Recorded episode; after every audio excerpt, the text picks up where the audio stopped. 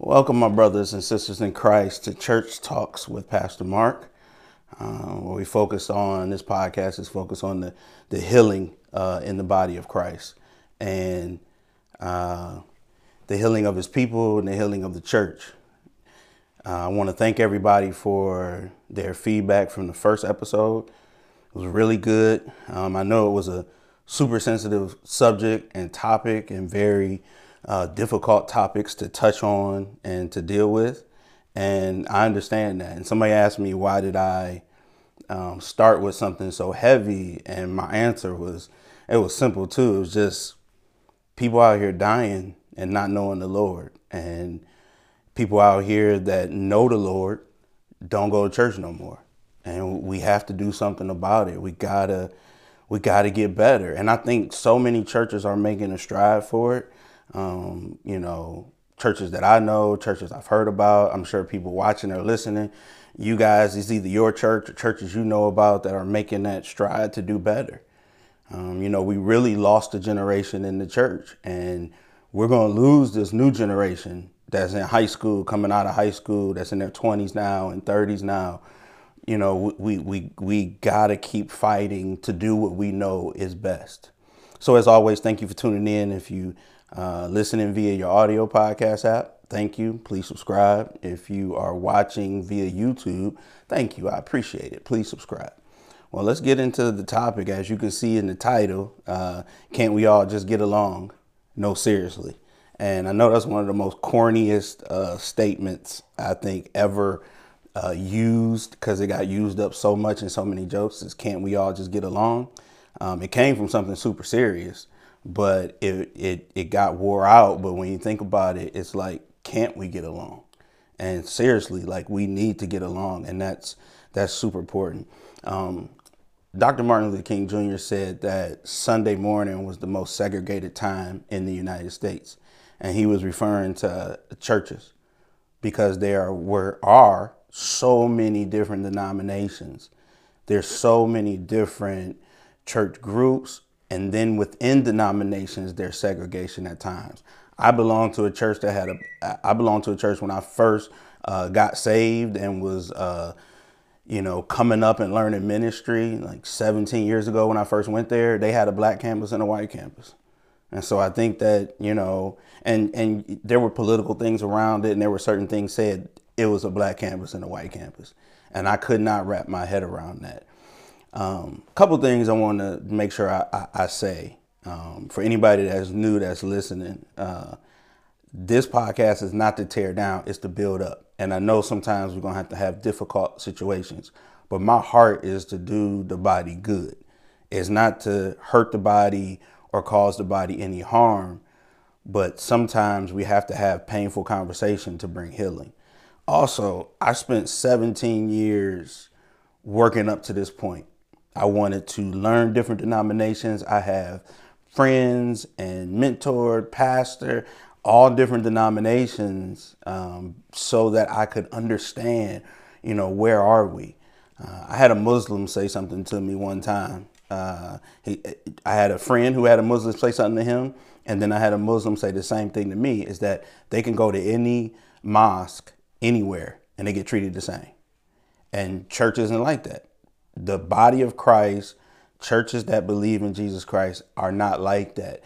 We have such a only our denomination is going to heaven type of mindset.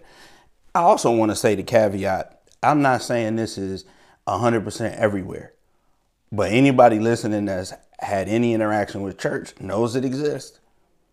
There are churches who believe they're the only one going to heaven. They're the only one doing it right, and they're the only one going to heaven. And to me, that is so challenging and also so frustrating, because Christ spent so much time trying to be the connection for all people, whether you were rich, poor, homeless, woman, man, sinner, nonsense. Like, he tried to be the centerpiece for all people. And now the church that was and is in his name are not trying to be loving to each other. And Quick example. There are some churches where women can't wear pants. They have to wear dresses, right? Do I agree with that? No. But am I going to fight and argue and dislike and talk about the pastor and the people in that church because they do? No, that if they are okay with that, if they're okay with that tradition, I don't agree with it. But if you're okay with that tradition and they go there, then so be it. I would rather talk about the many things that we do agree on and the many things that we can come together and push Christ along. But I have seen some of the most, and I know there are pastors who may cringe, church folks who may cringe saying you're showing too much or speaking about too much from, you know, about the behind the scenes. And look, man, we are in a day and age where people can see through so much anyway. And I've seen people almost come to blows, and I've seen people have to get separated because they're arguing a point like that over tradition. Now, yes, there are some very deep theological issues that people have differences on. I respect it and I understand it. I understand that there are a lot of churches are split in these areas. How Jesus is going to come back, how are you baptized, and how you speak in tongues. And those three have just drove a wedge. And I never understood the debate and the arguing, because if a person feels like their point is right, so say somebody says you should just sprinkle, you shouldn't dip the whole person in the water, you should just sprinkle. If somebody says that, we don't need to fight over and fight and fall out and argue and have debates and dislike and talk down about this church. They not really say, like, we go too far. Like, look, we disagree about that. And I want to focus on the things that can bring us together. And then maybe through the love and the togetherness, we start to see things. And maybe one person comes to another person's side, or they say, you know what, I understand why you see it that way. You know, we're not perfect. The Bible has to be rightly divided, led by the Holy Spirit. That's not an easy thing to happen. So I'm just really, you know, I really appreciate everybody that's going to support this podcast, because I can't wait to have pastors on here. I'm going to have my pastor. I got pastor friends I want to have on here. So you can get conversation and understand how urgent this is for so many of us. In Matthew 7, 21 and 23, and there are going to be times here where we talk strictly about the word. You know, I just wanted to dig into, you know, the heart of bringing us together. So Matthew 7, 21 to 23 says, "Not everyone who says to me, 'Lord, Lord,' shall enter the kingdom of heaven, but he who does the will of my Father." And this is the part that every leader in every church needs to understand, that this scripture is possible for their life. Many leaders in the church will say, "Lord, we prophesied in your name. We casted out demons in your name. We healed in your name. We did wonders in your name." And the Lord says, "I'll declare, I don't know you." And Jesus' ministry drove that point home so strong. You remember when they were saying, well, you know, they were talking about adultery and they were judging people that were in adultery. And Jesus was like, well, I tell you what, that's how Moses wrote it. I tell you this, if you even think about sleeping with somebody's wife, you already commit adultery to God. Now, you hear debates and arguments, and I'm completely understanding that there are different consequences for sins.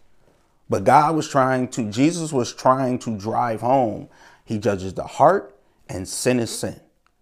You know, if I cheat on my wife, counseling, divorce, shame, public shame, embarrassment, hurt her. And then if a man doesn't cheat on his wife, but he goes to work every day and looks at a coworker and wants to sleep with her, in God's eyes, both of those are adultery. They have different earthly consequences, but they're both adultery. The people need to start cleaning their heart. You know, one of the arguments I hear all the time when I challenge us as leadership, you know, about sin and trying to love people more than we judge people, I hear the same thing is, no, our call is to judge. I don't have a problem with judging sin. My issue is the church judges everybody else's sin. Leaders judge Christians, a lot of Christians judge everybody else's sin. If you judge your sin and love other people, that is the ingredient that we saw with Christ. He didn't have sin, but he judged the disciples in. He judged the Pharisees, and then he loved the people that were lost. We should judge ourselves. We know better. You know, it's people out there that just don't know. We know better. And the example we setting is you wrong. That's an abomination. But my sin is a struggle. And everybody know they done heard that. A person is heavy handed at somebody else's sin and light handed at their sin. So the church is filtered, right? And nowadays it's got, you know, so many people know so much behind the scenes. It's because you had generations who would never talk about what was going on.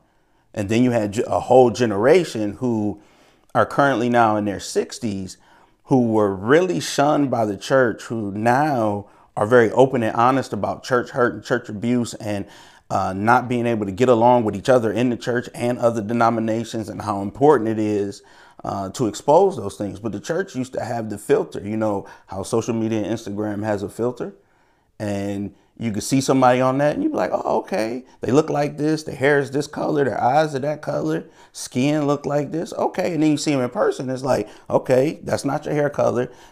I don't know whose eyes those are and what's going on. And it's a filter. And the church is the same way. We filter for Sunday morning. We filter when we put the bumper sticker on the back of the car. It's a filter when we got our screensavers at work, Jesus loves, and then can't stop gossiping around talking about people. We got to just, we got to take the filters off. And that's what another thing that this podcast is going to push to do, is take the filter off. Let's get down to some real conversation. Now, there are my pastor, his pastor. There are a ton of pastors in Cleveland, where I live, that are coming together and having these conversations. My pastor is part of something with his pastor on Facebook, where pastors all dial in and they have good conversation. And this is needed, especially in this day and age. So the reason that I push so hard for the church to get to a healthier place is where people are supposed to go. Do you know how many people I've talked to saying, man, you know, I felt lost. I know that God is there. I'm trying to know him, but every time I go to church, I get treated like this or treated like that. Like, where are they supposed to go? We have to be healthy. It's not even an option anymore. We have to be healthy Monday through Saturday, and we got to be healthy Sunday morning and whatever Bible study week and however many ministries you got during the week, or if you got church twice on Sunday. We have to be healthy everywhere. It is vital. You know, like I said, me not growing up in church, you know, my wife, she grew up in church. Me not growing up in church, I was lost. Like, I didn't believe there was a Jesus. I didn't believe in the Bible. I knew there was a God because my father taught me how to pray. So I knew there was a God, but I was so frustrated. And the times I would talk to church people, especially back then, we're talking like 30 years ago, man, it was so much judgment, man. I want to share this story. I went to church, and I had been in church for like a year or two, and I had baggy clothes. I got tattoos, and a leader in that church, an elder in that church, pulled me aside. This was after, you know, the church leadership had said I had a pastoral calling. I had started my ministerial track, so I was running, right? But I still looked a certain way. They literally pulled me to the side and said, this ain't for you. You need to find another call. Maybe you can be an usher. Based off of how I looked. Not if I knew the word, didn't know the word. Not if I could teach the word or not teach the word. Not if my character was strong. Did I have the character? Nothing. It was based off of how I looked. They did not agree with my look, so therefore canceled my call. And if I didn't have a good mentor at that time, I would have left church and never turned back. And I can't imagine how many people are like that. It breaks my heart. And I saw elders and ushers hurt people. I saw a guy come in, he had, you know, really long hair, he had a big old fro, and the church I was part of, it was older, but it had young people in it. it was in no way should have existed like this. But they literally walked up to this man in a Bible study who was emotional.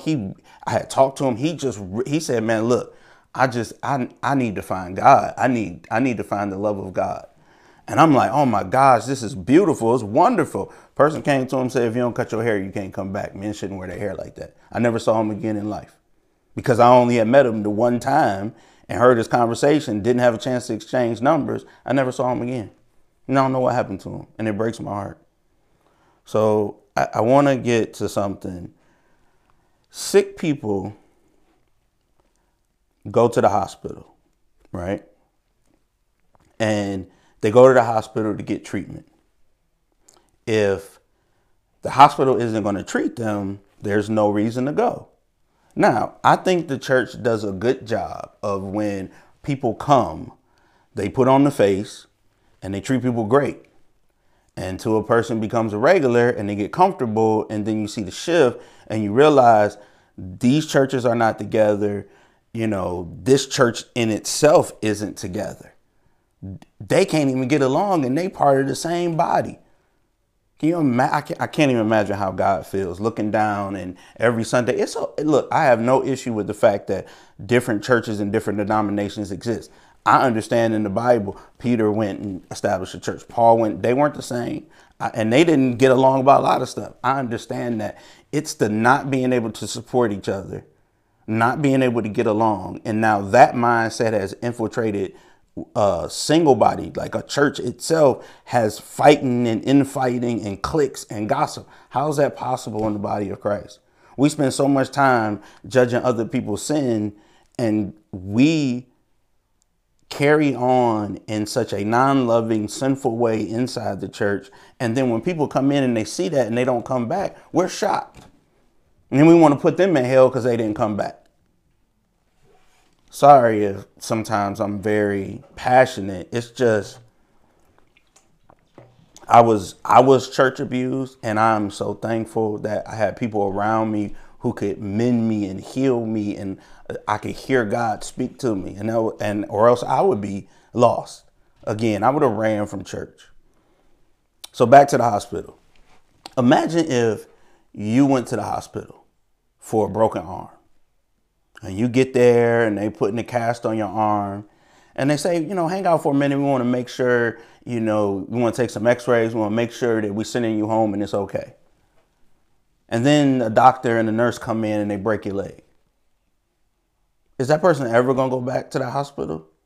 No. First of all, they'll be scared to ever go to another hospital, period. Because they went in with one injury. They went in with one issue. And while in there being treated for that issue, they were mistreated and had another issue put upon them. One, they would be scared. They wouldn't want to go to any other church, period. Let alone ever go back to that church. I mean, that hospital. You can see the analogy, right? If a person goes to church for a struggle, a sin, a hard time, and they dare to get love and to get mended and get put back together and get mentored, and then you hurt them in another area. Why? It's so hard to even go back to a church, period, because you're going to believe. That's why we have so many church bouncers. That's why people are moving around. Yes, some people move around because they have trouble submitting to their leadership. That's true. But some people move around because they just cannot take continually to get hurt. So it is safe to go from church to church or never become an actual member of the body, which then robs the body of its gifts, its purpose. Like, it's so heartbreaking when you break it all down into details, but it's understandable.